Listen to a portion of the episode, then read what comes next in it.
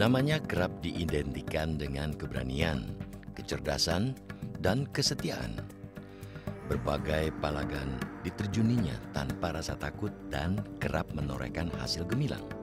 Namun, perjalanan hidup Jenderal Leonardus Benjamin Murdani tak hanya tentang kisah-kisah kemenangan, tapi juga berbalut sejumlah kontroversi dan tragedi.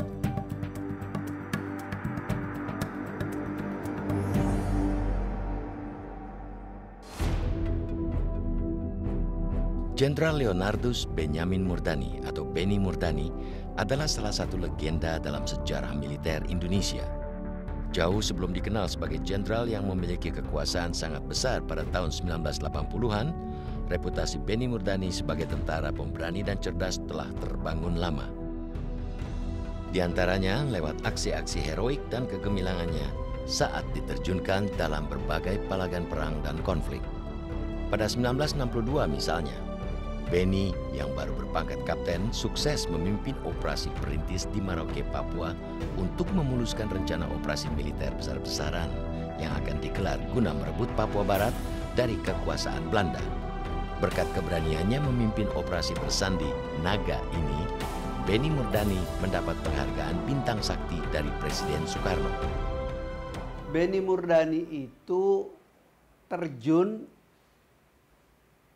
di Irian Barat, Papua, ya, yang dianggap sebagai beyond the call of duty. Artinya itu lebih dari tugas yang mestinya dia kerjakan karena dia terjun di wilayah yang masih dikuasai musuh. Untuk itulah Beni mendapat bintang sakti yang dikenakan sendiri bintang itu oleh Bung Karno di istana. Sebelum memimpin operasi Naga di Merauke, Papua pada 1958, Beni yang menjadi bagian dari pasukan RPKAD juga terlibat dalam operasi penumpasan pemberontakan PRRI Permesta di Sumatera. Dalam operasi di Pekanbaru, Beni sempat nekat terjun dari pesawat meski belum pernah sekalipun berlatih terjun payung. Beni terjun di Pekanbaru perang melawan PRRI waktu itu, padahal dia belum pernah terjun. Dia belum sempat latihan terjun, tapi dia terjun bersama teman-temannya yang sudah latihan terjun. Jadi itu semua menunjukkan keberanian, tekad dan pengabdian Beni Murdani. Namun, keberanian Beni juga pernah mengakibatkan karir militernya sempat terhambat pada tahun 1964 karena berani memprotes rencana penghapusan tentara cacat dari RPKAD serta mengkritik penunjukan Brigjen Sarwo Edi Wibowo sebagai komandan RPKAD, Beni yang kala itu menjabat komandan batalion dianggap membangkang. Atas perintah Panglima Angkatan Darat Letnan Jenderal Ahmad Yani, Beni kemudian dipindah dari RPKAD ke Kostrat. Tak lama setelah bergabung ke Kostrat, Beni ditarik salah satu pejabat Kostrat, Letkol Ali Murtopo, untuk menjadi wakil asisten intelijen. Salah satu tugas yang dijalankan Beni adalah terlibat dalam operasi intelijen di Malaysia saat Indonesia berkonfrontasi dengan negara jiran itu dan menjadi tim yang mempersiapkan perundingan normalisasi hubungan Indonesia-Malaysia setelah Soeharto menjadi pejabat presiden.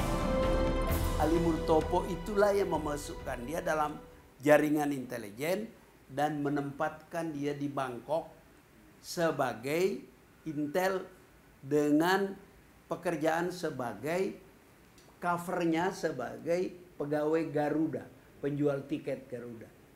Nah, dari posisi itu dia menjadi penting karena dia jadi penghubung di dalam proses perjalanan perdamaian Indonesia Malaysia yang mengakhiri konfrontasi. Setelah sempat menjalani karir diplomatik sebagai kepala konsulat di Malaysia dan konsul jenderal di Korea Selatan pada tahun 1974, tak lama setelah pecah peristiwa Malari, Beni Murdani ditarik Ali Martopo untuk menangani masalah-masalah intelijen Hankam. Ia ditunjuk menjadi pejabat asisten intelijen Menteri Pertahanan dan Keamanan dan jabatan-jabatan lain di dunia intelijen. Pada masa ini, Beni menjadi salah satu perencana invasi di balik operasi Seroja untuk mendekolonisasi Timor Timur pada tahun 1975. Namun, prestasi terbesar Benny di dunia intelijen adalah saat ia merencanakan dan memimpin sendiri operasi pembebasan Sandra dalam insiden pembajakan pesawat Garuda Indonesia Woyla di Bandara Don Muang, Bangkok, Thailand pada tanggal 31 Maret 1981. Dalam operasi ini, Benny yang saat itu berpangkat Letjen menggalang pasukan sendiri dengan bantuan pasukan Kopassus yang direkrut mendadak. Operasi ini berjalan sangat sukses sehingga para perwira yang terlibat mendapat anugerah kehormatan. Selama menjadi pejabat di sejumlah badan intelijen ini, Benny Murdani menjelma menjadi tokoh intelijen paling dipercaya Soeharto setelah Ali Murtopo. Tak aneh, tahun 1983, Soeharto memilihnya menjadi Panglima Angkatan Bersenjata Republik Indonesia atau ABRI. Jabatan yang kemudian bukan saja pernah membuatnya memiliki kekuasaan sangat besar, tapi juga mengantarkannya pada berbagai kontroversi, intrik, dan juga tragedi. Dia prajurit sejati yang melaksanakan uh, kebijakan politik, putusan politik dari atasannya.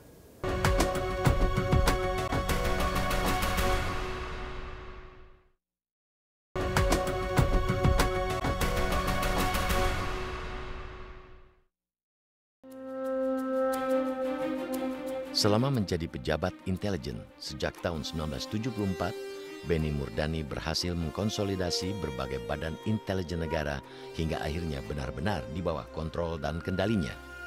Pada tahun-tahun akhir 1970-an, sikap kritis kepada pemerintahan Presiden Soeharto yang dinilai mulai otoriter mulai muncul di kalangan purnawirawan, jenderal, dan sejumlah tokoh sipil nasional. Puncak sikap kritis itu adalah lahirnya gerakan moral petisi 50 pada 5 Mei 1980 yang digagas sejumlah tokoh, antara lain Jenderal Purnawirawan Abdul Haris Nasution, mantan Wakil Presiden Muhammad Hatta, mantan Gubernur DKI Jakarta Ali Sadikin, dan lain-lain. Sebenarnya lahirnya petisi 50 itu diinisiasi oleh senior-senior ABRI. Karena yang bisa mengambil inisiatif untuk tidak dicurigai kalau mengadakan rapat-rapat ya para senior ABRI itu. Untuk menghadapi gerakan ini, Presiden Soeharto memerlukan sosok kuat yang ia yakini bisa melindungi dan tidak akan mengkhianatinya. Dan pilihan Soeharto akhirnya jatuh pada Benny Murdani. Karena itu, meski tidak pernah memegang jabatan komando di unit yang lebih besar dari batalion, pada tahun 1983, Benny Murdani dipromosikan Soeharto menjadi jenderal penuh dan diangkat sebagai Panglima ABRI. Benny itu Katolik, yang ditakutkan Pak Harto itu adalah jenderal yang orang Jawa dan santri. Kalau dia jenderal dan Katolik tidak terlalu mengancam, tidak terlalu dianggap mengancam oleh Pak Harto. Oleh sebab itu Pak Harto menganggap aman memberi kekuasaan pada Beni. Pada masa kepemimpinan Beni Murdani sebagai Panglima ABRI, sejumlah kasus pelanggaran hak asasi manusia yang menelan banyak korban nyawa terjadi di antaranya, peristiwa kerusuhan berbau sara di Tanjung Priok pada September 1984. Dalam peristiwa bentrokan antara pengunjuk rasa muslim dengan tentara ini, puluhan orang dinyatakan tewas. Peristiwa ini menyulut sentimen negatif dari berbagai kalangan terhadap sosok Beni Murdani. Ada dua kalimat menarik yang saya lihat di situ Pak Beni katakan. Uh, kalian jangan takut. Apa yang kalian lakukan adalah tindakan yang tepat dan benar. Karena yang pertama, kalau tidak kalian lakukan, kalian mati. Senjata diambil, coba bayangkan orang-orang itu dan orang tidak bertanggung jawab. Kalau terjadi seperti itu, sekian orang membawa senjata, kemudian terjadi pembakaran dan pelumpang ini pasti jadi lautan api. Itu kata Pak Beni. Yang kedua yang menarik yang saya lihat, mereka kan baris tuh, dengan tongkat langsung ditusuk satu-satu ke perutnya. Tapi kalian jangan bangga. Yang kalian tembak, ada yang mati ini, ada yang luka ini, saudara kamu sendiri. Menyusul pecahnya peristiwa Tanjung Priok, Benny Murdani kerap dicap sejumlah kelompok Islam politik sebagai jenderal anti-Islam. Benny sendiri menjawab tudingan ini dengan kerap melakukan kunjungan ke sejumlah sekolah Islam dan pondok pesantren ia juga sering menunjukkan kedekatannya dengan bertemu sejumlah tokoh Islam atau pesantren. Benny Murdani sendiri rajin berkunjung ke pesantren-pesantren, tapi itu juga ada misi politiknya. Nah, karena mengapa kalangan ulama-ulama itu terus eh, banyak yang mendukung tindakan Pangkok Kapti Benny Murdani di Tanjung Priok itu di dalam menyelesaikan uh, uh, Tanjung Priok. Tapi kami ini dari kalangan Islam politik lain ini menentang. Dan itu menyebabkan saya di penjara itu karena saya saya sekretaris petisi 50 yang memang uh, mengeluarkan pernyataan petisi 50 itu yang namanya uh, lembaran putih peristiwa Tanjung Priuk. Uh. Tak hanya dipersalahkan dalam peristiwa Tanjung Priok, bagi beberapa kalangan Islam, Benny Murdani juga dituding sebagai bagian dari kubu yang hendak meminggirkan kelompok Islam dari panggung politik pemerintahan. Tuduhan ini muncul dikarenakan kedekatan Benny Murdani dengan tokoh-tokoh CSIS, Lembaga Kajian Strategis Bentukan Ali Murtopo, dan para mantan aktivis Pergerakan Mahasiswa Katolik Republik Indonesia atau PMKRI yang kerap memberi masukan dalam penyusunan kebijakan-kebijakan pemerintahan Soeharto. Kami lebih dekat dengan Ali Murtopo. Ali Murtopo senior, cukup seniornya dia begitu ya, rada senior dari dia. Tapi Ali Murtopo juga sudah mulai uh, mendekati langkah-langkah ke pensiun ya. Dan dan Penny ya menerima kalau sama kita menerima menerima suatu analisa yang pada waktu itu CSIS juga sudah mulai berkembang ya, berkembang karena banyaknya uh, sarjana-sarjana yang baru lulus ya muda dan mereka mempunyai Eh, bahan-bahan analisa. Kasus pelanggaran HAM lain yang kerap dikaitkan dengan Beni Murdani adalah kasus penembakan misterius atau Petrus terhadap sejumlah terduga preman dan pelaku kejahatan pada pertengahan tahun 1980-an. Meski inisiatif Petrus belakangan diakui Soeharto dalam buku memuarnya datang dari dirinya. Dengan kata lain, Beni hanya menjalankan perintah Soeharto. Dia prajurit sejati yang melaksanakan uh, kebijakan politik, putusan politik dari atasannya. Nah, sebab misalnya uh, apa yang namakan Petrus itu, lihat kan memang perintah Pak Harto. Dan orang yang dianggap uh, tega untuk melakukan itu ya memang orang seperti Benny Mordani. Dengan keberaniannya yang luar biasa itu yang dia dapat penghargaan juga penghargaan keberanian prajurit komando di lapangan. Meski banyak dikaitkan dengan hal-hal kontroversial, selama menjabat Panglima ABRI, Beni banyak melakukan langkah-langkah pembenahan ABRI, seperti pemotongan anggaran, peningkatan efisiensi, dan peningkatan profesionalisme. Beni antara lain mengurangi jumlah-jumlah komando daerah militer atau kodam dari 16 menjadi 8. Pada tahun 1987, Benny Murdani juga berupaya meluruskan ideologi kemiliteran dengan mengubah beberapa kata dalam sumpah prajurit, sehingga bunyi sumpah itu lebih mengarahkan pengabdian prajurit untuk berbakti pada negara dan bukan pada penguasa. Jadi beliau yang merubah sumpah prajurit yang tadinya berlangsung sekian lama, sumpah prajurit Sabta Marga itu kan kurang lebih tahun 50, 51-an, 50-an, 51 baru di. Jadi sampai dengan era Pak Beni itu dirubah. Semua kata-kata berbau pemerintah dirubah menjadi kepada negara. Loyalitas Beni kepada hal-hal yang diyakininya sebagai kepentingan negara pada titik tertentu justru menyebabkan hubungan Beni dengan Presiden Soeharto merenggang. Puncaknya, sepekan menjelang sidang umum MPR 1988, jabatan Benny Murdani sebagai Panglima ABRI dicopot. Sudah pensiun sekalipun, kadang-kadang ada candaan-candaan. Orang-orang di luar sekelilingnya mencoba untuk bercanda, mengkritik Pak Harto, beliau marah.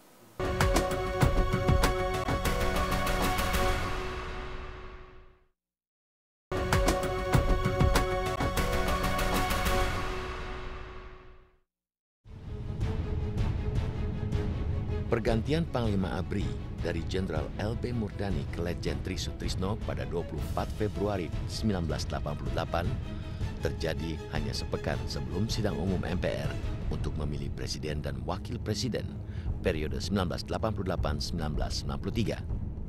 Sejumlah analisis mengatakan penggantian Benny Murdani dilatar belakangi berbagai sebab.